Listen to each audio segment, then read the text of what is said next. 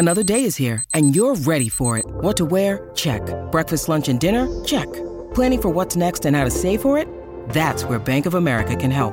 For your financial to-dos, Bank of America has experts ready to help get you closer to your goals. Get started at one of our local financial centers or 24-7 in our mobile banking app. Find a location near you at bankofamerica.com slash talk to us. What would you like the power to do? Mobile banking requires downloading the app and is only available for select devices. Message and data rates may apply. Bank of America and a member FDIC. We have all been there. You fall in love with a brilliant, whimsical, moving TV series that you know is flying under the radar or struggling in the ratings, and then out of nowhere, boom, canceled. A series with terrific promise cut short in its prime. Devil! Dozens of amazing TV shows have fallen into that trap over the years, and now the great pop culture debate wants to determine what is the best TV series canceled too soon. I turned my Sensei cluster into a real clusterfuck. I'm your host, Eric Resniak. Please help me welcome my panel. Please help me welcome my panel now that they've stopped cackling.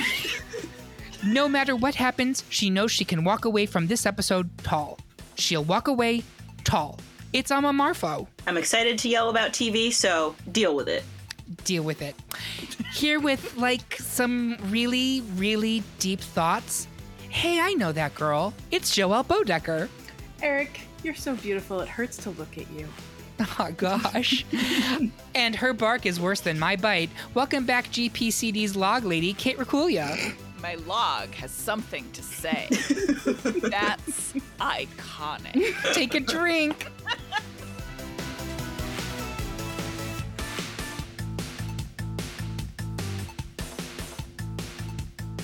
So, before we get to the debate, how does this work? We made a poll of 100 or so of the most notable TV series to be canceled early in their runs. We stuck only to shows that had two seasons or less. If they came back much later or had a standalone wrap up movie, they were still up for contention. But if there was a third season, didn't make the cut. Sorry, Happy Endings fans. More than 120 people took the poll, we tallied their votes, ranked the picks by popularity, and added them to a bracket. Now we argue about it and insult each other, all for your amusement. Want to play along at home? You can. Head to greatpopculturedebate.com and go to polls and brackets. There you'll find the downloadable listener brackets for this and every episode of our little show. Do your matches pick up with ours? Do you think the network needs to look at our ratings? Let us know by dropping a comment on this episode at our website or by yelling us on Twitter, Instagram, or Facebook. And lastly, if you're curious about how we went from the top 32 down to the Sweet 16, become a Patreon supporter of our podcast. Our Patreons at the $5 level or higher get exclusive access to the warm ups slash part one for each episode, in which we work our way through all of the round one matchups. It's like a whole bonus episode for each topic and includes arguments you will not hear anywhere else. And it's only one of the great Patreon perks, so please consider supporting us on Patreon today. And with that out of the way, let's skip the pilot and go straight to series. Let's begin the debates. First up, it's the high school outcasts of Freaks and Geeks, a one seed, up against small town quirks and ritualistic murder in Twin Peaks, a five seed. Kate will talk about Freaks and Geeks, and I will take on Twin Peaks. A lot of rhyming. Kate, why don't you go first? So, Freaks and Geeks is when I say seminal early dawn of golden age of television series, I mean shows like Freaks and Geeks. Very ahead of its time in terms of the ways that it combines comedy with drama, uh, narrative throughout a season with with um, discrete episodes. It introduced the world to Linda Cardellini, John Francis Daly, Seth Rogen, Martin Starr, Jason Segel, Busy Phillips, James Franco. Your mileage may vary. Um, Paul Feig. And it's really the first uh, Judd Apatow produced TV show. Contributions from Mike White. Mike White's mm. sleeping on the couch. I think he's Busy Phillips. Uh, Kim. Oh, Kim. What's her name? Kim. Uh, I forget her character's name. Kim, I think that Kim Kelly. Kim, Kim Kelly. Kim yes. Kelly. Yeah, I believe he's Kim Kelly's brother, who's just like sleeping on the couch what? in that episode, which which was not shown on TV because it's such a it's such a upsetting episode when you see what Kim Kelly's home life is yeah. like. See, I'm talking about them like they're real people that I went to high school with. um, it's an enormously sincere, funny, thoughtful, deeply influential show about being a teenager in the 1980s. It feels, nonetheless, I was not a teenager in the 1980s. I was a teenager in the 90s, and yet the emotional beats of this show are so fantastic. It's a really exceptional, in and of itself, it's complete. It could have gone. It could have gone like it ends on a cliffhanger. We don't know what happens to Lindsay and Kim. when they go off to, to the Grateful Dead concert instead of like her math camp. and, like I will never forget the feeling of like I was her mother. I was Mary Jo. Oh gosh, what's her name? I'm so terrible with names tonight. like uh her parents, the heartbreak her parents are going to feel when they realize that Lindsay has gone off and done this thing. But also, you go, girl. You live your life, freaks and geeks. Keep on trucking, Lindsay. Um, yep. I know I'm not going to win this argument, and I'm completely fine with that. I will admit that I actually missed Freaks and Geeks because I think it was airing when I was in college and working like three jobs. So I was both the freak and the geek, um, although not in that particular way. But Twin Peaks, I also didn't watch when it was originally airing. I went back and watched it. And I mean, you want to talk about some absolute banana pants. The fact that this was even made is Yeah. incredible. Um, David Lynch is a definitely a polarizing figure. Let's say that. And I am not going to sit here, ladies and gentlemen, and tell you that every episode of Twin Peaks is good. It's not. There's a lot of bad stuff. I'm not even going to talk about season two, but I will say that there are moments of season one in particular of Twin Peaks. The pilot's amazing, and there are parts of that first season that are gripping. Um, there's also some really incredible teen performances in there too. Um, why am I forgetting the actresses? They've gone on to do um, some fairly uh, Laura sig- Flynn Boyle. Thank you, Lara Flynn Yep. Boyle, uh, the one that plays um, Audrey. Audrey. uh, yep. Uh, Sherilyn Fenn. Why am I you. the one? all- Jesus, guys. they all had three names, right? I did just watch it most recently. Thank you. Good job. But they were all really good. Kyle MacLachlan is excellent in his role. mhm. Um, the cast is incredible, actually. Oh, Madchen. Madchen Amick. Oh, yep. Match Amick. Yeah, she's amazing in a really kind of small role. Um, but she's still working. She's still doing great stuff. It is a very strange show. There was nothing like that on TV at the time, and it inspired so many other shows. I think what's working against Twin Peaks is that um, whereas other shows, you're like, what could have been? We saw what was with Twin Peaks, and what was with Twin Peaks was the it was a huge success. The network got involved in ways it was not expecting to, and they ruined that show. They completely destroyed it in Mhm. season two. It did get the follow up movie, and it did come back for a kind of retread like twenty something years later, something like that. Um, but it- it, went down. It went down in flames, hence Fire Walk with Me. But um, I do think that if you're looking at just what it did to TV, because I think it w- ha- had profound impacts that are still being felt, would we have the X Files without uh, Twin Peaks? I don't think we would. Um, but I, I also agree with the with the sentiment that like it it ruined itself or people ruined it, and Freaks and Geeks remains pure. Um, so with that said, I'm going to put it to a vote. Amma, where are you on this one? I'm gonna stay with Freaks and Geeks. Okay, that's fair. And Joelle, if you listen to the part one, absolutely hated Twin Peaks. And so I'm going to assume that I have not swayed you. Oh no, you haven't. But I, I, I can I can I throw in a fun little tidbit? Yeah. Um, because having just watched the whole series, from episodes one and two, and the horrible movie, and the first three episodes of The Return, and that's when I finally gave up.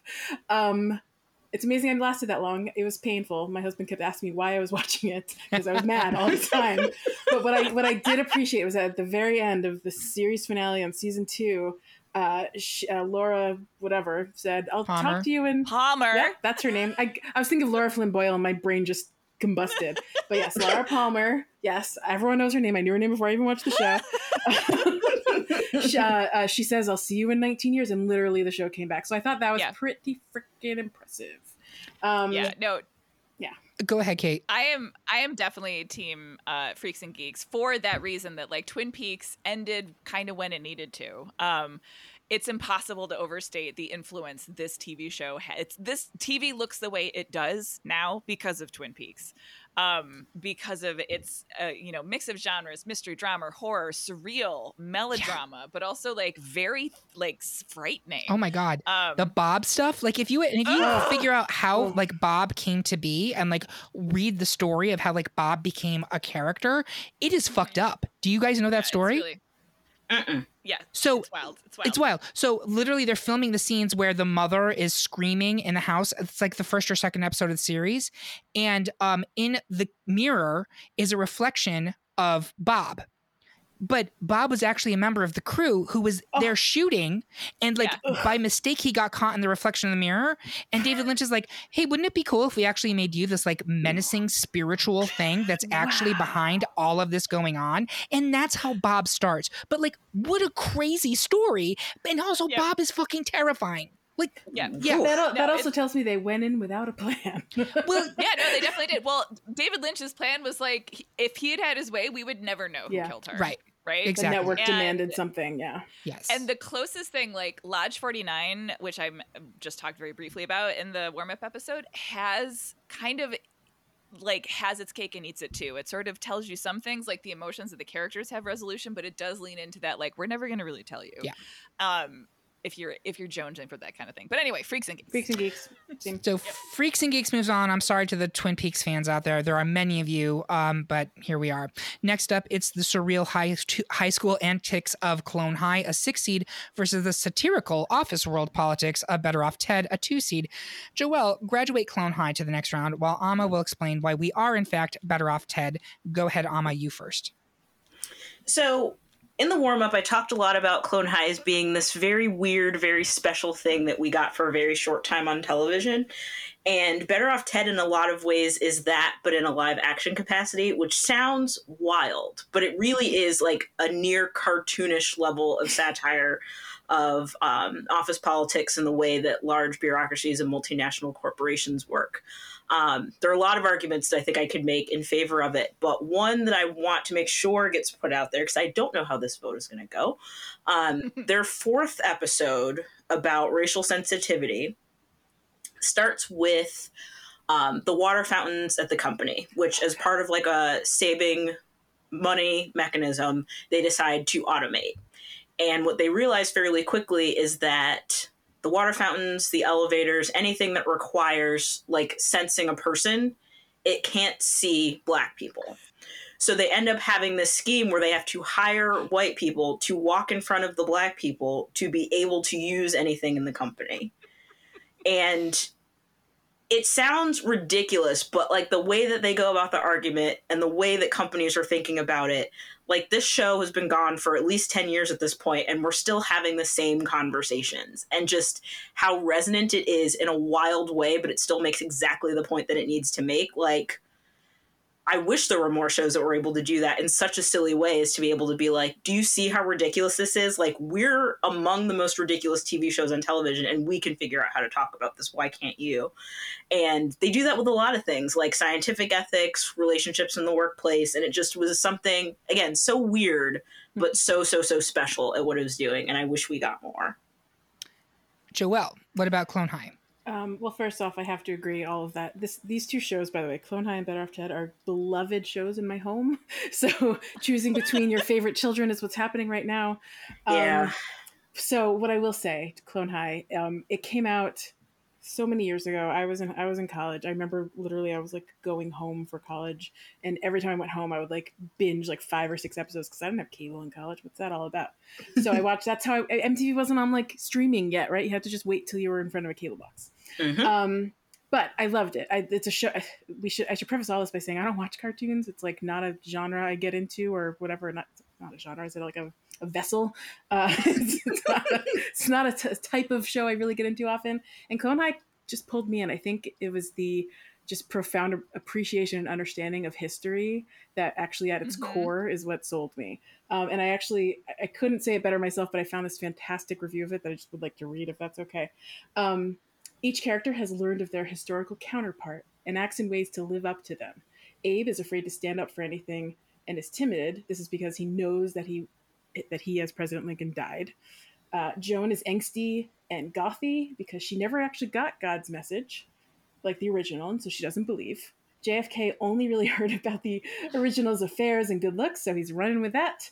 And uh, and Gandhi just can't live up to his father, so he parties to forget his failure. And it's and like just these four characters, and knowing that deep, like mis like just mysterious history that they have to like live up to and then can't. It's more profound than a cartoon deserves to be Mhm. um, and and just some of the lines is absolute are absolutely ridiculous. The show literally opens up with the phrase, "I'd invade her pay." Oh my god, I'm gonna ruin it. I'd invade her bay of pay. if you get my meaning. And I just I couldn't believe that a, a show could start that way, and I was I was in tears. So I rewatched it again, and I, I I forgot how much I loved it. So It's it's so good and somehow just keeps getting better. Yeah, It's put some A's and O's on there. like, Ira would like a party platter. uh, Kate, where are you on this? oh God, this is so hard. That's hard. uh clone high is i've seen episodes of better off ted it's extraordinary clone high is like etched into my soul so i, I almost like whatever decision i make is going to be deeply personal i think i have to give it to clone high but if better off ted goes forward then like i feel It's- very happy it's not a loss. Yeah, no Yeah, there there is no loss in this matchup. yeah. There, um, but there is. Um, but I'm just kidding. Um, no, this is a really good, uh, a really good matchup, and um, I have seen episodes of both shows, but I was not as uh, um deeply in, ingrained in them as some of you are. But I think based on the arguments, I'm giving it to Better Off Ted because I think it has more relevance. The fact that it's been gone for a decade and we are still dealing with this stuff, and I think it's also got a wider. Um, audience scope, a wider like, scope. I think it's something that more people can pick up. That is not to say that a niche program is not good. You'll be seeing later when i'm arguing for a medieval musical. But um i i think based on arguments and, and mind you both of them were very good i'm going to give it to better off ted which since it's a tie better off ted is a two seed Mhm. and it will inc- uh, uh advance. So i'm can sorry. I can I bring in an additional point by way of consolation? yes So when it got difficult, and this was the most difficult matchup on my bracket, yeah the reason that I managed to move better off Ted forward, ultimately for me, it was about are there opportunities to revisit this at some point? And some of these shows that have been canceled have since had a revisitation. Clone High is being revived by MTV, and we're getting more next year, I want to say. So for me, like the prospect of getting additional canceled too soon, but then revived allowed me to put it to bed with a little bit more peace of mind than if that weren't the case. i i Yeah. am comforted by that That I'll- is- It's Yeah, I'll also add that there was a whole Gandhi scandal, and they're actually going to Yeah. probably fix that for the new season. So Yeah. another reason Yeah. Better Off Ted didn't uh, didn't have that problem against it. Exactly. Uh, next up, we have Joss Whedon's space opera Firefly, a one seed, versus Aaron Sorkin's literal inside baseball with Sports Night, a four seed. Kate, put on your brown coat for Firefly, while Joelle will try to score for Sports Night, and I'll have Kate go first. So, uh, as we discussed in the in the first uh, warm up to this, Joss Whedon, real complicated, problematic showrunner, creator, etc. In the way where you're like when you know allegations or stories of his like really shitty treatment specifically of women but of lots of different people that work with him come out you go back and you watch the shows and you're kind of like mm, yeah that tracks. Mm. like I, I see it. It's there. It's in the text Firefly is not a perfect show.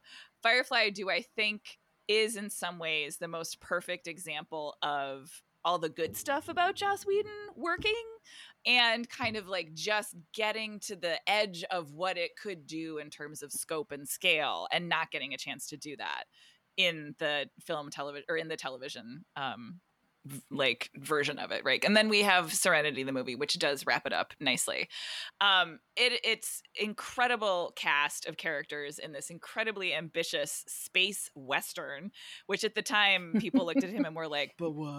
And you're like but actually that kind of works kind of works. I mean maybe some of the scenes where you're like getting the cattle off of the ship looks a little silly but like i'll give it to you uh nathan fillion leading role this is the show that introduced me to gina torres Mm. queen icon forever alan tudyk morena baccarin uh, Jewel Staite, we discussed the the, the uh, tasty Sean Maher, Maher and discovered what he's doing now. Check out that first episode, Patreon Yeah. listeners. Um, Ron Glass, like it's just Adam Baldwin, complicated. Mm. I thought we weren't even going to love it. mention him. Yeah, I know. I guess I, I had to. I, I I had to to be complete. I guess, but it's a really um a really compelling new way to kind of look not update but look at the the model that is Star Trek, right? And and how can we how can we do something with it that's an interesting genre spin? And like people just really love this show. I watched it on DVD, really got into it. I I feel like my ardor for it has waned in, in, in in in the sort of like preceding years, but it's still a really classic. When you think of like canceled too soon, Firefly comes up pretty high. Joel, Sports Night. Sports night. Well, first, I just want to say in my notes for Firefly, I wrote Firefly. Oh my God, today. Firefly flew so the Mandalorian could soar. That's what I wrote. I was literally thinking I was that. just gonna say that. Yep, Yeah. exactly right. If you enjoy The Because- yeah. Mandalorian, you will enjoy Firefly. Yep. yeah, there's there's the, the the the space western is not something anyone would have given anything to. You're absolutely right. And then Firefly Yeah. happened, and now Mandalorian is like nailing it. So. Mhm. Yep. Um, but for sports night, um, I will go back and say the reason the show caught my attention because it should hopefully go without saying, based on all the shows I've been on so far, uh, that I don't do sports. I don't care about sports unless it's the Olympics. Uh, so sports night is not really something that should have caught my attention. But if it wasn't for Josh Charles, I never would have signed up for that. Show. He show. got me too. Josh- he got me too. yeah. Josh Yay. Charles and Don't Tell Mom the Babysitters Club. Yes. Oh my God. Don't tell mom the Don't tell Mom the babysitter's Babysitter's dead. Club. My mouth Oh, is not no. functioning today. Don't tell mom the Babysitter's dead. Uh, he was probably one of my earliest and first and most long-lasting crushes. Uh, Absolutely. forever and ever and ever. Absolutely. And so It's a I good was like, one. He's on It's a TV. great one. Very I can good watch one. him. Peter Krause is no no one to you know sneeze at. Uh, we have um, Felicity Oh, well. Huffman. Felicity Huffman's in it. Josh Malina, who like, I mean, he's had quite the career after that with all of his uh, Sorkin connections. Wait, this show had Robert Guillaume, which like Yeah. It did. Yeah. Really? it, it had a fantastic cast for this this little 30 minute sitcom about making sports shows. And again it's a very specific thing for i guess lots of people like sports but for me it feels very specific. Um, but yeah the show is the show is brilliantly written. Um, it, it pulled me in because I, I i love the speed of it. So this is like I'm watching this show before I ever watched Gilmore Girls, and the, and the, the walk and talks and the speed of the dialogue, the snappiness. This these were like things I didn't know I wanted until I saw it for the first time, and these were all things that are now considered tropes of Aaron Sorkin, but he did it here first, so you can't really blame it for being tropey when it was the OG trope for him. Sure. Um, I think you'll see these parallels from Sports Night when you go into all his other shows and go, "Oh wow, he really does that a lot." Like those, those, those, those like the head of the newsroom soliloquies and all that stuff that you then Yep. see and everything after that from like the Social Network. It's just it's all Aaron Sorkin, but people people dug it and they gave him a bunch of seasons of The West Wing because of it. Um, it's unfortunate that the show didn't um, keep going, but I, I think what happened was he got into The West Wing and then he wasn't about to write two shows since he wrote everything on The West Wing and that nearly killed him. So No, they Um, it was he it was not pulling in viewers. It was that simple at the time. It was not a, a rating success. They tried so hard to push it, and people just were not biting. Yeah, and which I mean, it's unfortunate because I think a show like this now, uh, you know, workplace comedy drama, like people love that sort of stuff, Yep. right? Like, it yeah, would've- I it was would've going to say killed that now. is it was a dramedy at a point where we didn't know what to do with that. Yeah. and I think Yes. now Yes. in that where dramedy is so common that like even now is like I look at like pitch competitions for places like HBO and ABC and stuff. They're like, stop pitching us those. We have too many, and this was the only one. So like. Mhm. People did not know what to do with it. They're like, we don't know how we're supposed to respond to it. And it, if you had it now, I think it would have been received very, very differently. and it was so Yeah, misunderstood. it's like uh, Mythic Quest. Yeah. Like Mythic Quest. Yes. it, right? Yes, yes, that- yes. Yeah. Yep. I was gonna say yeah, and on top of that, it was so misunderstood because they like the, the network wanted to put laugh track on it, and Sorkin was like, "This show does not need a laugh track," and they were like, "Nope, got to put laugh track," and they were wrong, and they slowly faded it out across the first season, mm-hmm. and the second season it was completely gone, and that was when America finally understood what a sitcom without a laugh track was like, and it was okay, and it was safe, and this this show crawled so that The Office could could run right, like it's, it's Yeah. That's the, fair. it's it's the prequel in a way. that is fair. Amma, where are you on this one?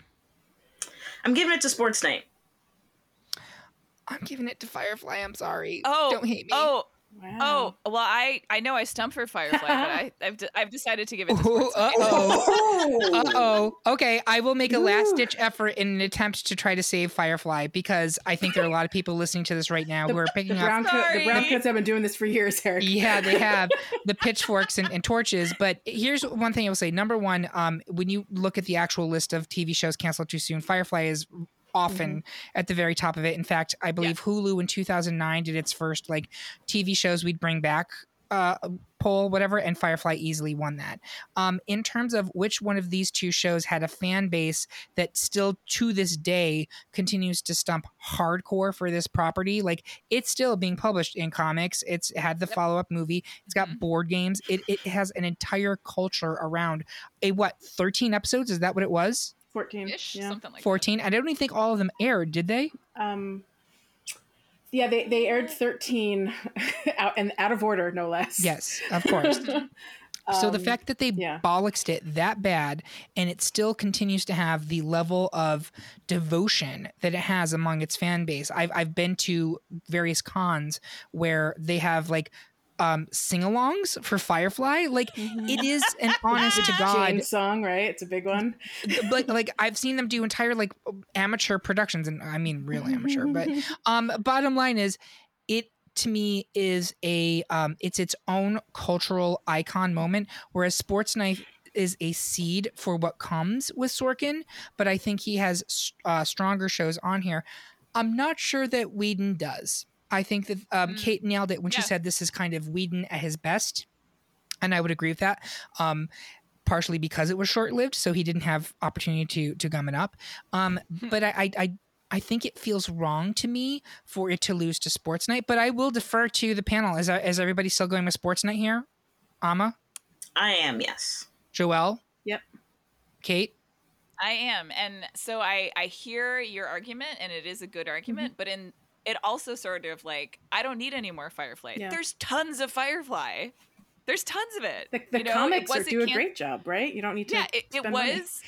canceled too soon and then that like started an entire industry, right? Like Sports Night could have kept going from where it was and it didn't. Uh, just so everybody knows, uh, after the break from this from round three to round four, all of my panelists will give their socials, so you can feel free to yell at them. No, please don't. instead of don't. me because I did what I could. Ryan, Way if you're, lis- if Way to stick the internet on women, Eric. My Oh, God. God, how Joss Whedon of me. Ugh. Um, Ryan, if you're listening to this, Oh. I really did try. I really did. Um, next, it's the musical slackers of Flight of the Conchords, a three seed, versus the struggling cater waiters of Party Down, a two seed. Amma, bring the Conchords into harmony while Kate serves it up for Party Down. And I'll have Amma go first. this was one of the other really difficult matches for me because they're both such good shows and they both i believe topped out at two seasons Yep. um i think in terms of being able to advance one over the other i know that there are periodically conversations about bringing party down back whereas flight of the conchords they were definitively done in the sense that they don't want to do it anymore Yep.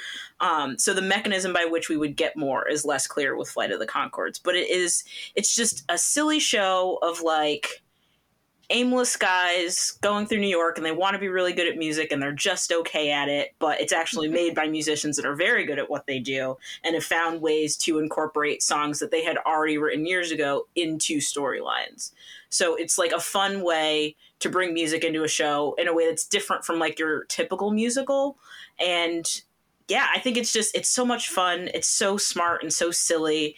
And then I think it kind of gave us the opportunity for shows like Broad City or like Detroiters, where it's just like a pair of people taking on a world that they don't really understand and just being so, so silly about it. So I love that form.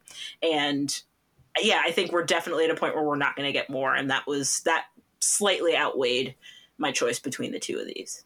That's a good point. Uh, all right, so uh, Party Down, Kate, take it. So, Party Down is an ensemble half hour dramedy in the lineage of Sports Night um, about cat- cater waiters in Los Angeles. It's written by, among others, Rob Thomas and Paul Rudd. I didn't know he was one of the writers. Mhm. Did not know Um, with a ton of Freaks and Geeks and Veronica Mars alums Martin Starr, Lizzy Caplan, Kristen Bell, Adam Scott, Ken Marino, Ryan Hansen, Jane Lynch, Megan Mullally. They kind of like, because of the, the structure of the show, every episode is a different party that they're catering Mhm. so every episode has a chance for new cameos and like um uh, Enrico Colantoni is there. J.K. Simmons shows up. Like it's this incredible mix of workplace comedy, uh, satire of Hollywood, but it's also and it's deeply funny and deeply silly. But it's also really humane and like like sort of um deep about the difficulty and precarity of pursuing a creative life. like it's really because they're all of the people who are cater waiters, they're actors, they're writers, they're entrepreneurs, they're dreamers who are cater waiters, and they can't quite seem to get out of it. Or if they get a break, they're almost afraid to take it. Or they had a break, like Adam Scott's character who was in a commercial and I forget what the tagline is. It's something like Are we having Are we having yet? fun yet? fun yet? There it is. He's the Are we having fun yet guy? Like it's just a really it's a really thoughtful, funny show that where there's a lot more going on under the surface. Um, I love Party Down. Joelle, where are you on this? That's also, by the way, the perfect catch line, catchphrase to have for a show like Party Down, so that at every party he's at, someone will say that.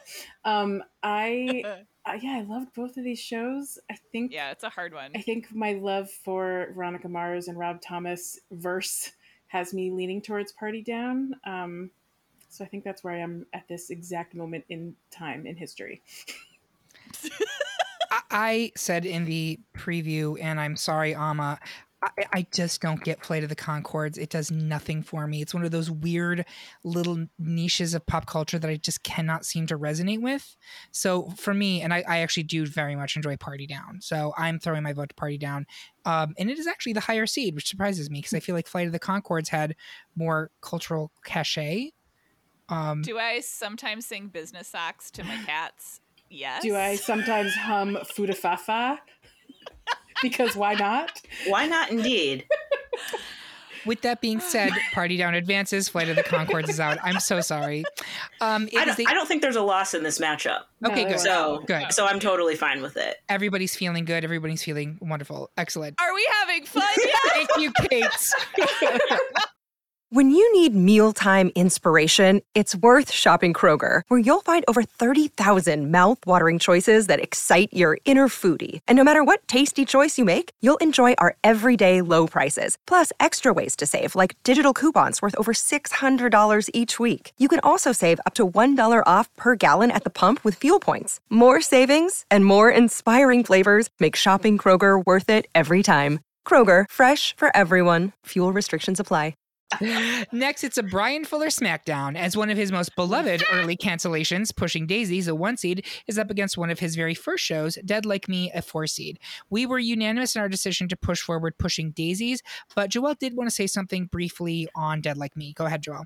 Uh, Dead Like Me was a heartbreaking show. I think it had way more potential than it ever met. Uh, Bryan Fuller left the show early on, which I think is why the show was sort of a bummer in season That two. happens a lot with Bryan Fuller, actually. Yeah, yeah, yeah. I understand he's a bit of I don't know, I don't know, I don't know the story, but he, yeah, there's some complications with him and producers. They never agree. Um, I think that show ended with just so many open questions that I can see why there's a forever interest in getting more Dead Like Me. There's just there's so much no one knows about how this, you know, post death world works. It's like gravelings. What are what are they even like? No one ever knows. So there's that, and I also know that there's lots of mysteries left with Pushing Daisy. So both shows, mysteries still to come. Yeah, and I will say, um, Justice for Jasmine Guy, who was so good Oh, and Dead Like Me, Seriously. I Ugh. what a, adored what an her on that show. unexpected. She was fantastic. So good, so good. And Battleship Potemkin was also good, but um, I, I'm always going to go for for uh, Miss Jasmine Guy. Oh, and Next- Inigo Montoya. Next, it's a battle of two shows about getting up in everyone else's business in very different ways. Sense8, a three seed, versus Don't Trust the Bee in Apartment 23, a two seed. Amma, talk about Apartment 23, and I will mind meld with Sense8. Amma, you go first. Ugh, this was just such a fun show that like even as I was watching it, it was one of those things like there are shows on here that when they ended I was surprised that they were leaving. I think Don't Trust to Be was one of those ones where you watch it and you're like, this is too good to last. And that felt Mhm. really, really sad. I mean, thinking about kind of the nature of Krysten Ritter's character and just being that ridiculous person that's always going to get somebody a little bit naive into trouble. Um, James Van Der Beek playing himself and just being very on board with it. Um, his assistant Luther, who I maintain, if they somehow manage the mythology of a Luther, Luther crossover where he ends up being an entertainment based rival to Titus, Titus Andromedon, I would watch that show Oh all day long. Yes. Um, Yes. And even like Eric Andre, like the most grounded we've ever seen Eric Andre, there were just so many unlikely parts that came together where it was like, this was canceled too soon, but like, could it have lasted? I don't know. Just it's it was a bright spot that burned far less long than it should have, and I miss it all the time and that's thank you for making such an amazing argument for me for Sense8 because um, I agree with you. Don't Trust the Bee gave you exactly what you wanted and it went out at the right time because if it had not, Krysten Ritter would not have been able to go on to be Jessica Jones and we all would have mm. been the poorer for that. And the Beak has gone on into other projects as well. None of them come immediately to mind, but J'adore James Van Der Beek, always have, always will. Um, so Sense8. Um, Sense8 narrowly advanced into round two, ladies and gentlemen. If you're listening to this, and while your head is exploding from that, um, I'm just going to lay down some science for you. So, the reason Sense8 only lasted for two seasons on Netflix plus the wrap up movie is because it cost $9 million per episode. That is oh that is legit true. Oh man. How do you spend nine million dollars an episode? Let me tell you. Number one, you have the Wachowskis, who are the creative minds behind it. Yes, we all go to the Matrix. Personally, I like to go for Speed Racer, but um, also they did the Cloud Atlas movie, and this is a very similar type of thing about the interconnectedness of all of us, and it is a very beautiful, um, spiritual, but also um, uplifting story, even though it is terrifying in parts. Um, like the the actual uh, people that are chasing them, and by the way, the, the mega plot is eight people who have seemingly nothing to do with one another all wake up one morning and suddenly they are all able to like hear each other's thoughts across the world by the way like across the world and like communicate with one another and see one another um it's totally weird, but it makes complete and total sense by the time you're in like episode six, and you get incredible, incredible story arcs. You've got um, Sun, who is the uh, South Korean. She's the um, businesswoman who's trying to take over her father's empire. She also happens to be an amateur champion kickboxer, which comes into uh, play very easily. Wolfgang, who's an art thief in Germany. You have um, who am I forgetting? Riley, who's the Icelandic DJ, who's heavily involved in drugs because she's trying to escape a traumatic past. You have the um, trans character Nomi from San Francisco, who's a hacktivist. Um, there are so many amazing. I didn't even talk about um, oh the the Indian one whose name I can't. Who it was like the heart of that show, and I adored her. Uh, Kala. Kala, and then you have mm-hmm. um, the the Mexican actor who's uh, Lito, Lito. whose career is going to be destroyed because the Paps find out that he's actually gay and in, a, in love with a man. It is got action. It has incredible drama. It has incredible story arcs. Um, it is one of the sexiest things I've ever seen. Like, there's at least two full on orgies in that show, and they're amazing. Did you even get to those, Kate? No, I haven't. Oh, girl. get yourself a bottle of wine and a thing of chocolate, whatever else you need. It's a good time. Um, but it is so ambitious and it is so well executed. It is it the fact that they were able to accomplish what they were able to accomplish is amazing to me. Even with nine million dollars, and every penny of that is up on that screen. Um, then that's the reason it got canceled. It was so expensive and so ambitious. Netflix is like, yeah, this is great, and people do really like it, but we can make like five shows for this one. And we don't think we're ever going to be able to grow this to be like eight Orange is the New Black level ratings mm-hmm. juggernaut. Mm-hmm. So I think as much as I love the Don't Trust the Bee in Apartment 23, and I do genuinely, especially Krysten Ritter and Van Der Beek, um, the sheer ambition and balls of Sense8 to me makes me believe that it needs to advance to next round. Amma, where are you on this? I stand by Don't Trust the Bee. That's fair. I've made my impassioned argument. That's all I can do. Joelle. I, I, felt it. I really did. I sensed it, but it still don't trust the bee for me as well. all right. And Kate?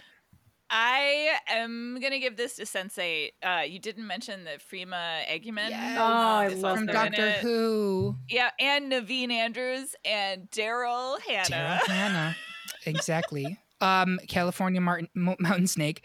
What were you saying, Kate? I, I am gonna give it to Sense8 because of the sheer ambition of it. Um, and and yeah, I don't know. I don't trust the bee is such a incredible cocktail of weird working perfectly, kind of right from the jump almost. I don't know how much longer it could have or would have gone. Even though, to be fair, I I I binged uh, Don't Trust the Bee, and I'm still making my way slowly through Sense8. It is not bingeable. It's It's, not. not. poppable. That's true. It's very like sit down and watch an episode and like take take a moment. Yeah, I actually think it would have worked better on a network than it would than it did on Netflix. To Yeah. be honest with you, if it was an HBO show, I bet you it would still be on the air. It would have gotten Yeah, at least six that's- seasons.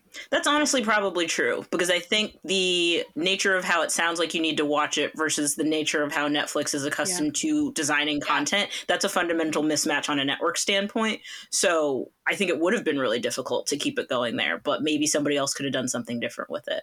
Yeah, absolutely. Yep. So, with that being said, it's tight, and right now, Don't Trust the Bee is a two seed, Sense8 is a three seed. So, Don't Trust the Bee advances. Again, I say to you, I did my best. Um, please do not harass my panelists. They are wonderful people and they're very smart, and you should listen to their opinions. But if you disagree with us, go on to our website, greatpopculturedebate.com, and tell me all about it. Next up, it's Teen Angst. You love it, I love it, and the fine chemical mm. manufacturers at Noxzema love to advertise during it. So it is My So Called Life, a one seed, versus Bunheads, a four seed. We were unanimous in our, fair, our favor of My So Called Life, the 90s, I'm not going to call it the original teen drama, but it kind of was. Can anyone think of an 80, a, a, a teen drama that predates it? Uh, now to know predates it, but Not in the not in the way that they talked about teenhood. Sure. It Yeah. was landmark for what it was doing. Yes. Yeah. And we will be talking about it more in round three because it is advancing over Bunheads. And then finally, in round two, High Concepts Galore. It's a medieval musical Galavant, a six seed, versus the drama based on a comedy show, Studio 60 on the Sunset Strip, a seven seed. So I'm going to let Amma talk about Studio 60, and then I will come in for the chorus and support Galavant. Go ahead, Amma.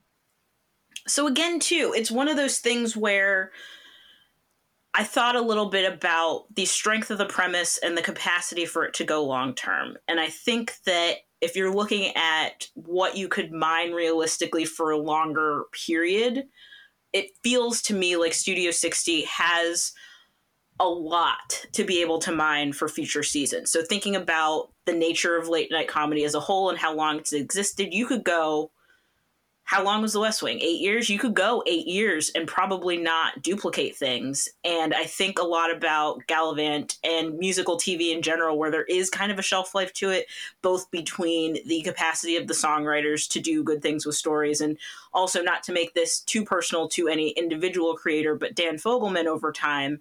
Um, he's another, not quite to the degree of like Orion Murphy or Bryan Fuller, but like that work over time does tend to diminish a little bit. So I do kind of wonder how long that concept could have persisted.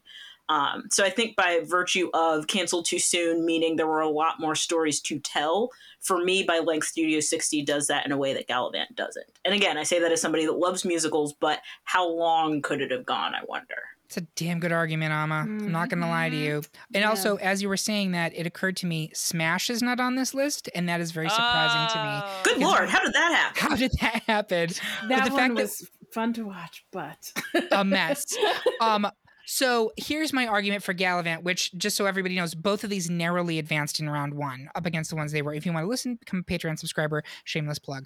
Um, but Galavant would appreciate that, and Galavant would write a shameless plug into its music because that's the type of show it is. It is goofy. It is irreverent. Um, it is. Uh, very ambitious. There's two or three original songs by Alan Menken every episode. It's a medieval musical. There's nothing else like it on TV now or or ever before. I think if you like uh, Robin Hood Men in Tights, if you like The Princess Bride, if you like um, Monty Python and the Holy Graham, uh, Graham, the Holy Grail slash Spamalot. I like Um, these uh, these hybrid shows we're coming up with right now. By the way, Someone should greenlight these and let them go for more than two seasons. yes. I was It should be like we're gonna call our network Malaprop. yes. I'm into it. Um, and malapropisms is, is will be on Firefly. There you go. It all works. So um, uh, it's a fun little ditty, and I'm glad it got two seasons because the first season is not great. And in, in fact, multiple cast members on this panel have said, "Yeah, I tried it and I didn't really love it." I'm right with you. When I first watched the first couple episodes of Galavant, I was like, "This is not great." But by the time you get to season two, it's wonderful. Um, but I hear Amma's argument as to how much longer could that realistically have been sustained. The one thing I will say about Studio 60, which 100% did have more potential, was I think there were very serious problems with the casting of Studio 60 that I think ultimately hurt it. Um, I think Sarah Paulson is an amazing actress. I stand her. She was completely miscast as the Mhm. romantic lead on that show. And I if I had to put one thing as the reason it didn't work, it was that. And also, I actually don't think that people like Bradley, what's his name? Whitford. Whitford. Whitford? Whitford, yeah. I don't think that people actually like Bradley Whitford. I think they like the character of Josh on the West Wing. Mhm. I don't think Bradley Whitford himself is likable. Period. That's very interesting. like I've don't actually know if I agree or disagree, but that's an interesting uh, premise. I've never heard Matthew that Pi- said, but I I'm going on with it. Like Matthew Perry, everyone loves Matthew Perry, do But- they? like if you have that that trio as your core cast members and two out of three i think are unlikable slash miscast what are you going to do and then of course the sketches aren't funny and that really is what tanks the show but i i hear amma's argument that there's a lot more juice to squeeze out of that lemon and i'm i'm not arguing that at all kate where are you I'm I'm that's a, a great argument, and I am I'm with Amma on this one. I think there was it was canceled too soon. It didn't get a chance to fix its clear problems, right? Yeah. It just didn't. Yeah. Yeah. And joelle Uh, because I don't particularly want more of either show. I think I'm gonna I'm gonna go with a show that I would love to see rebooted better, and that's Studio 60 on the Sunset Strip. Okay, so that means that Studio 60, which is a seven seed, by the way, advances to round three. Sometimes we get a Cinderella story. I don't know, man. Uh, this is one Sorkin, jacked up really. Cinderella. Yeah. Uh, but that is it for the end of round two. We're going to leave you with a cliffhanger to ensure we get renewed for one more season, and we will be right back. Hey there, listener. Hope you're enjoying the great pop culture debate. If you want to share your love of the pod with the world and rock some fabulous merch at the same time, head over to the GPCD Threadless store. You'll find iconic designs, literally. One of the designs says, quote, iconic, end quote, on t shirts, bags, stickers, magnets, mugs, and more. And each item purchased helps to support our podcast. Check out the store now by visiting gpcd.threadless.com.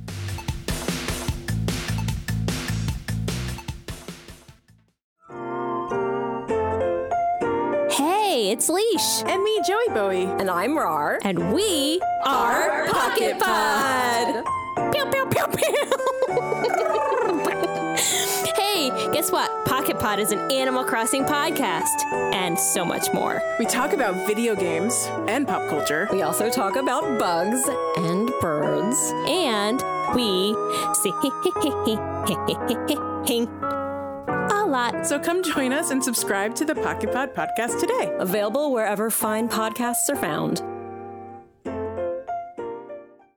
The Neatcast, your source for offbeat news, hot takes on sports, and deep dives into the paranormal. Join us every Monday and let's talk some bullshit. Available on Apple Podcasts, Spotify, and all your favorite podcasting apps. Welcome back for round three of our best TV series canceled too soon debate. Obviously, this was not produced by Joss Whedon or Bryan Fuller, or we would have already been off the air by now. Before we get into the Elite Eight matchups, I want to ask my panel where can people find you on social media so that they can yell at you and not just me? Please don't yell at my panelists. Uh, Amma, you first. I really don't want to get yelled at, but if you do feel compelled to comment, I'm at Amamarfo, uh, all one word on Twitter and Instagram. And Joelle, how about yourself? Uh, you are welcome to yell at me at Joelle TB on Twitter because I don't use it very much. But if That- but if you want to follow me and my friends in a fun podcast about Animal Crossing and other fun stuff, uh, I'm at the Pocket Pod on Twitter. Great. And Kate?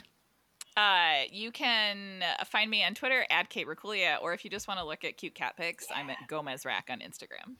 And you can find me at Eric Resniak on Twitter and Instagram. That's E R I C R E Z as in zebra, S as in snake, N as in Nancy, Y A K. Or you can just message the at Great Pop Culture Debate account on Insta. Um, and you can absolutely yell at me all you want. I can take it.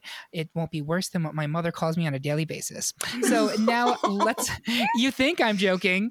Um, now let's move on to round three before ABC Family decides to bring down the hammer. So first up, it's Freaks and Geeks versus Better Off Ted. I'm going to go around the horn for votes. I'm going to start with Amma. Oh gosh. Hmm, better off Ted. Uh, Joelle, Freaks and Geeks. Kate, Freaks and Geeks. I'm going Freaks and Geeks too, Alma. I'm sorry. That's fine. All right, next up it's Sports Night versus Party Down. I'm going to start this time with Kate. Sports Night. Joelle. Oh boy. uh, party down. Amma. Uh, party down. I'm also Party Down. ah, whoa! All right, next up Pushing Daisies versus Don't Trust the Bee in Apartment 23. I'm going to start with Joelle. it's pushing daisies. Amma. Don't trust the bee. Kate. Pushing daisies. I'm also Pushing Daisies. Holy And crap. My So Called Life versus Studio 60 on the Sunset Strip. Amma, you go first. Studio 60. Kate. My so-called life. Joelle. my so-called life. My So Called Life. I'm sorry, Amma. How many of your Alma, picks just went out Alma, right my there? heart. This, listen, this happens to me every time I come here, and yet I keep coming back. So I knew what was going to happen. oh, We It told you from the start just how this would end. All right. So we have a final f- a four of Freaks and Geeks versus Party Down and Pushing Daisies versus My So Called Life. Uh, and I always like to take a step back now and take a look at how this ended up. I would say um, three out of four of these are one seeds, so that makes sense. The Mhm. only one seed that's not here is Firefly, and I think that there are a lot of people who um, would probably think that it should be, but I think we had very good arguments for why it's not. And we were saying in the quick break that there's a lot of workplace comedies here, and we just got rid of oh most of them.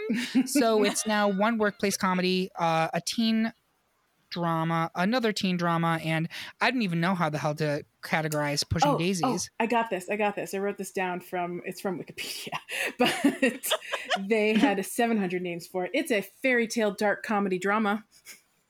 That's exactly what it is. And it's about pie. So we're going to jump pie. into the final four matchups Freaks and Geeks versus Party Down. Um, Amma, where are you on this? This is a tough one because they're both so impactful. They're both really good for what they were, and I think they both had great potential to do a lot more. Um, when I think about what kind of has had a greater impact on TV landscape as a whole, Freaks and Geeks has done a lot in a lot of ways for like what we think te- teen TV is, how we cast teens on TV. So I'm giving it to Freaks and Geeks. Kate. It's an excellent argument. Yes, I'm giving it to Freaks and Geeks for how influential it is, for how it was, uh, for how ahead of its time it was. It, it just never found in its moment. I also saw it when I was older. I saw it when I was mm, my mid 20s, maybe. Um, and right around the time actually that all of the star the teen stars of this were kind of starting to like break out. I want to say it was maybe it was the summer I was in LA, so I read the screenplay that would become Super Bad, and Super Bad hadn't come out yet. Um, so it's as sort of like a microcosm of like a talent pool that would explode.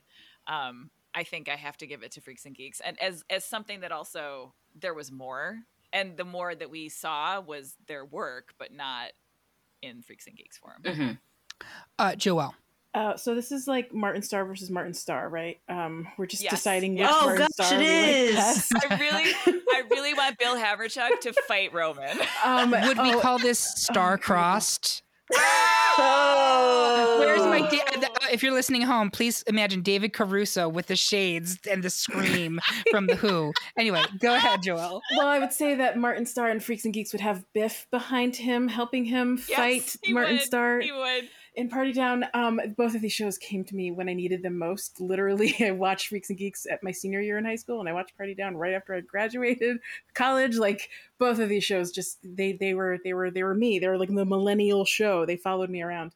Um, when it comes down to it, Freaks and Geeks sits with me. Also, by the way, it's a Lizzy Caplan off as well, and she was also Yeah, it awesome is. Good heavens, it is. Yep. so yeah, It Freaks and. Geeks for me. I just that show is just dear, dear to my heart.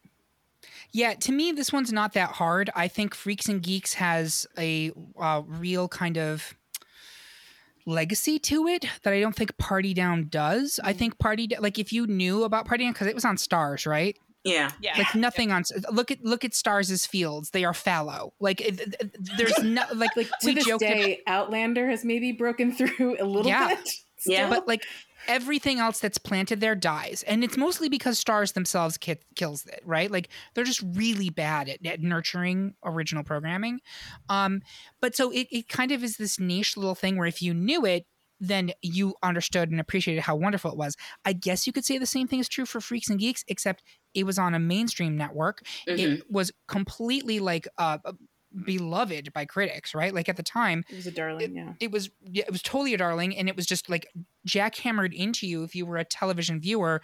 If you are not watching freaks and geeks then you are an idiot and you have no class and you are a slob. Like that's how i interpreted it. Um and i mean look at america 2021 nobody watched freaks and geeks. Here we are. So um with that said i think it needs to advance to the next round. Finally we have pushing daisies versus my so-called life and this one is hard yo so i'm gonna start Is it? I it think it though? is. Joelle, you go first.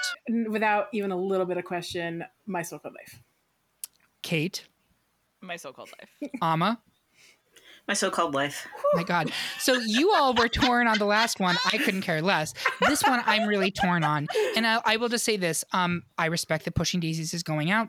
I, I get that. And I'm not mad about it because I loved my so-called life. That was my sweet spot. And I'm not going to get into it because we're going to get to it in a second.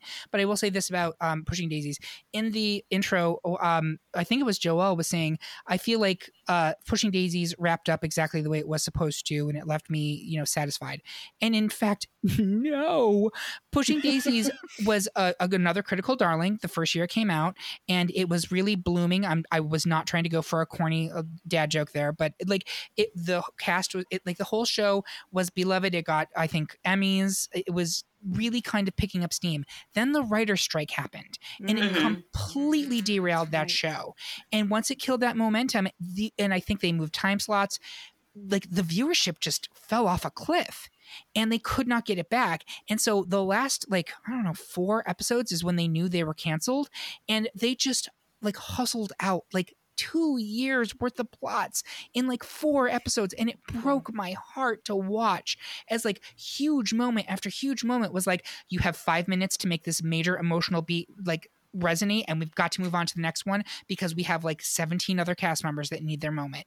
And it was just brutal. It was it was really difficult to watch because they had created this wonderful little story. And if you don't know if you've never heard of pushing daisies it's the story about this woman who dies. She's murdered on a cruise ship and the mystery of what exactly happened is not solved by the end of the thing but she comes back to life.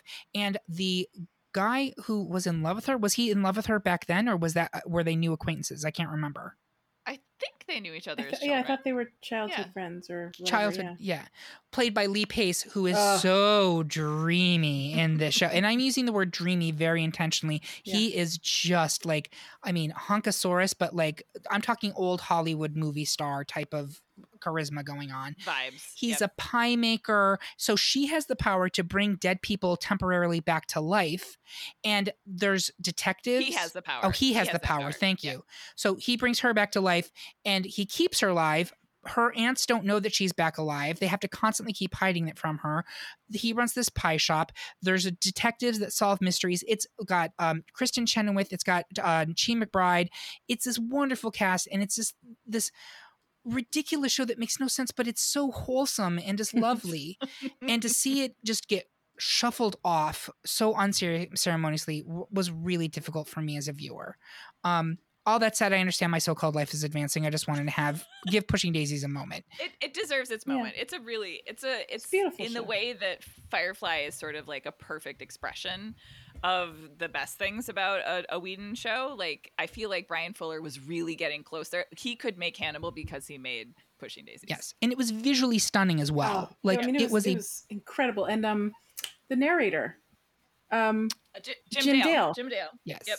at the time, it was like you know another Harry Potter novel. Less exciting Seriously. nowadays, but at the time, And there have been talks about bringing it back on some network. I would love to see that happen. There's so much more story to tell, and it, it really should. Uh, Swoozie Kurtz, amazing. Susie Kurtz. I was about to say one of my absolute Ellen Greene. favorite things about the show was Ellen Greene and Susie Kurtz. Susie Yes. Kurtz. Yep, I did it. Susie Kurtz. I, can't, I still didn't say it right. uh, synchronized swimming is what I was going to say. Everybody in the show has a quirk, and I think that's They do. probably why you're having a difficult time saying Susie Kurtz. Um, Oh. but we have a final two. It's the teen drama uh, face off. Freaks and Geeks versus My So Called Life. One seed versus one seed. Amma, where are you on this one? Oh gosh, I was really hoping I wouldn't be first, but my name starts with an A. It happens. Um, so the challenge here for me is that we have an instance where we have two shows up against each other, where one, for all practical purposes, would not exist without the other. I don't think we get Yeah. Freaks and Geeks if we don't get My So Called Life. Yeah. So you then have to decide: do you reward the thing that created the blueprint, or the one that escalated it to a point where people legitimately talk about it as being the series that was canceled too soon? Ugh. I am going to give it to Freaks and Geeks, but it is incredibly close. Joelle. Uh, is this my opportunity to, to like defend my so-called life? And Absolutely, we because we really barely talked about it. This happens. it. This happens all the time with the ultimate number one seeds. They just zip right through to the end, and they don't really get their moment in the sun. So my so-called life, Angela Chase. This the actress playing Angela Chase. We all know Claire Danes to this day. She was 15 years old when she was cast. Maybe she was even Mhm. 14 when she was cast. When they filmed that pilot, she was the babyest of baby faces. Um, watching that pilot again. This is this is this was 1994. This is 27 years later.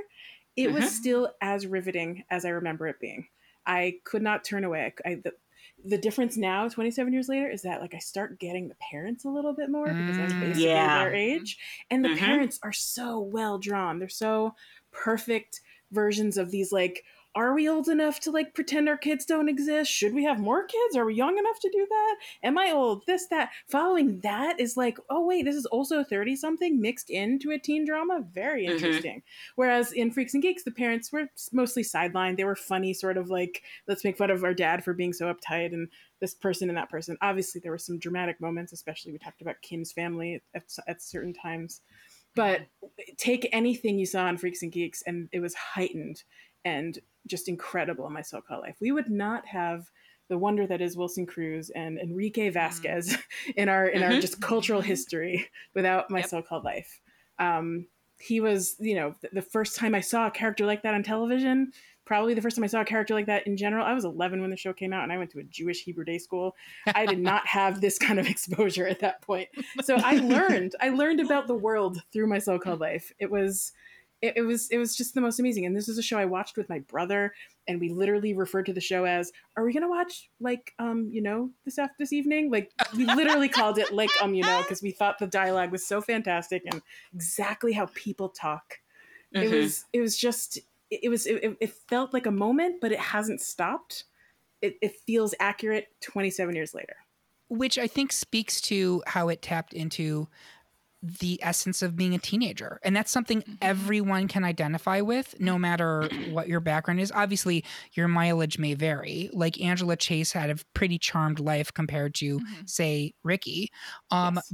But it there are certain universal truths that I think that that show dealt with way better than any other teen show before it Mhm. and potentially after, right? Yeah. Kate, where are you? I'm with my so-called life. Um, I did not watch this as a teen girl. Uh, at the time, I was like, I need to have murders and aliens. Like, I'm not interested in feelings. so, so I didn't watch it until I was, I don't know, I was in my late twenties, and like I was so smacked by it and i think so the first time i watched it i was like i was not quite her parents age but like the the parents blew me away how much they are a character on the show how difficult bess Ar- or, bess armstrong is incredible Yeah. Her patty chase is an unbelievable Um, character yeah um and it's just so beautifully written tenderly realized and and a lot of the my sort of like back and forth arguments about like what does it mean to be canceled too soon? Does it mean that there was more to go Yeah. or is there Or- also like can you be canceled too soon at the exact moment when you capture something that's formally thematically perfect about what you're doing right? And i think that's why we gravitate toward these teen shows right? Like they they capture this sort of like uh what's the word when something's like happening fast? Zeitgeist, Zeitgeist? or no or like ephemerality Mm. of like Mm. being a teen right? Yeah. like it's it's it's not that long it feels, like feels- forever yeah. when you're a teen but it is no time at all and so like one season of this per- show it's perfect um and so daring and so like a watershed moment it's like it being canceled too soon is both the thing that makes it heartbreaking and the thing that makes it perfectly itself. I guess is what I'm trying to say. Yeah. I, s- Um, I, I totally see the argument. I guess for me though, I would have loved to at least get to see them through high school because like there was so much more to explore. Like we haven't even talked about Jordan Catalano. Oh Come my god, on. those eyes. oh my god like has there ever been a more perfect casting for the like the fuck boy that you want hmm i swear he peaked right there guys i he mean did. No, he really did. And we've endured him for a great deal longer, but he peaked then. Despite the Oscars and all the music and everything. No, you're absolutely right. yeah and he's been fight jared leto if you don't know who we're talking about he's been the fighting the hot champion ever since 1994 because he just keeps trying to look not as incredibly gorgeous as he is in this show and i i feel dirty and potentially illegal even saying that because i'm pretty sure he was a minor but um so perfectly cast Rayanne Graff as Oh. that Mhm. messy Rayanne. girl who's your friend but like we all had that friend right the one who's just like you can skip class. Don't be a Yep. loser. Then you've got fucking Brian Krakow as the kid who's like so endearing and he's such a dweeb. And- like you want like you want to be a, In hindsight, is he an incel? I don't know. Maybe. I don't know. I don't know. He might be now. Yeah, he might might be be now. Um I don't actually want to know what happened to Brian No, Krakow because I don't think it ends anywhere other than pleated khaki pants. Um but Sharon Cherski. Sharon Oh, Cherski. Sharon. Oh, Sharon. like it, it- and Danielle, little Danielle, when she gets her episode, like Oh. it's it- also the way that it sort of like has tackles the sort of quote unquote very special episode teen subjects, but like makes them part of an ongoing storyline, Yeah. right? Instead of just like this episode, we're going to talk about cults. Like it's it's it's just such a God, it's such a good show. it's a great show. I don't think it. w- I think it could have gone at least another two seasons until Yeah. they, they it could graduated. have. Mhm. But do you know why it didn't? Like Oh. Claire Danes was like, I am a teenager, this is too much. Yeah. Oh, interesting. I did not know that. Yeah. And- And, like that's part of why I'm like, girl, like you made the right decision. Sure, sure. And I, I, I'm sure the other member of the casts were like, "What the fuck?" But you can't do the show Mhm. without Claire Danes. No. Um, but I, I guess that is a a strong statement for why it should have ended where it did. I just. I was 16 when this show was on. So for me, and like Kate and I went to high school together. So certainly Drink. Uh, drank. Um, our childhoods were not like the childhoods of Angela Chase and everybody else. They were from a much more, um, how's the word that we can use this? Like legitimate high school. Is that fair? Like it wasn't in a cow town. Like, is that fair? Yeah, yeah. But- yeah. They were aspirational to me, and yet at the same time, very real. Those were Mhm. people I knew, as opposed to Dawson's Creek, which I think was certainly inspired by this show. And nobody on Dawson's Creek, like no one I knew, spoke the way those kids on Dawson's Creek spoke. But the Mhm. people on on My So-Called Life We did. we kind of did, Eric. Did You we? And, I and Bob did. Yeah. you, you know what the best comparison for the show was at the time? It's like it, its its counterparts were were 90210 or Saved by the Bell. So, Yeah. like, Those right? were Like, the options. th- those were the most unrealistic versions of high school anyone's ever seen, and then this show comes out and like you know in between. Yeah. So, with that being said, I believe we are currently three to My So-Called Life, one to Freaks and Geeks. Uh, does that sound correct, Amma? You're sticking with Freaks. No, I've been swayed. I'm going to go over to my so-called life because I do think that again, Freaks and Geeks benefits from the blueprint of my so-called life, and you don't get one without the other. So I'm willing to honor the original here. I think that makes the most sense. All right. So, and the the other two of you are sticking with My So-Called Life, Joelle Without question. and Kate. I feel so good about it. Mm-hmm. So there you have it. Our pick for the best TV series canceled too soon is My So-Called Life. Do you agree? Do you think that teenage hormones have driven us mad? Tell us how you really feel by leaving a comment on this episode at greatpopculturedebate.com or find us on Instagram, Twitter, Facebook, or YouTube. While you're there, make sure that you subscribe and follow the podcast so you can hear about what new debates are coming soon, vote in open polls, and even decide on which topics we tackle next. I want to say thank you to my panel.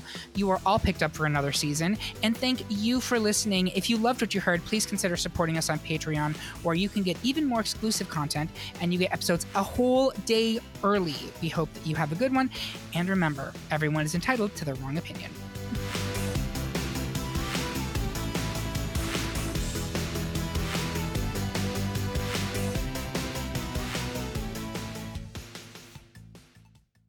Hey guys, it is Ryan. I'm not sure if you know this about me, but I'm a bit of a fun fanatic when I can. I like to work, but I like fun too. It's a thing. And now the truth is out there. I can tell you about my favorite place to have fun Chumba Casino. They have hundreds of social casino style games to choose from, with new games released each week. You can play for free anytime, anywhere. And each day brings a new chance to collect daily bonuses. So join me in the fun. Sign up now at chumbacasino.com. No purchase necessary. Group. Void were prohibited by law. See terms and conditions. 18 plus.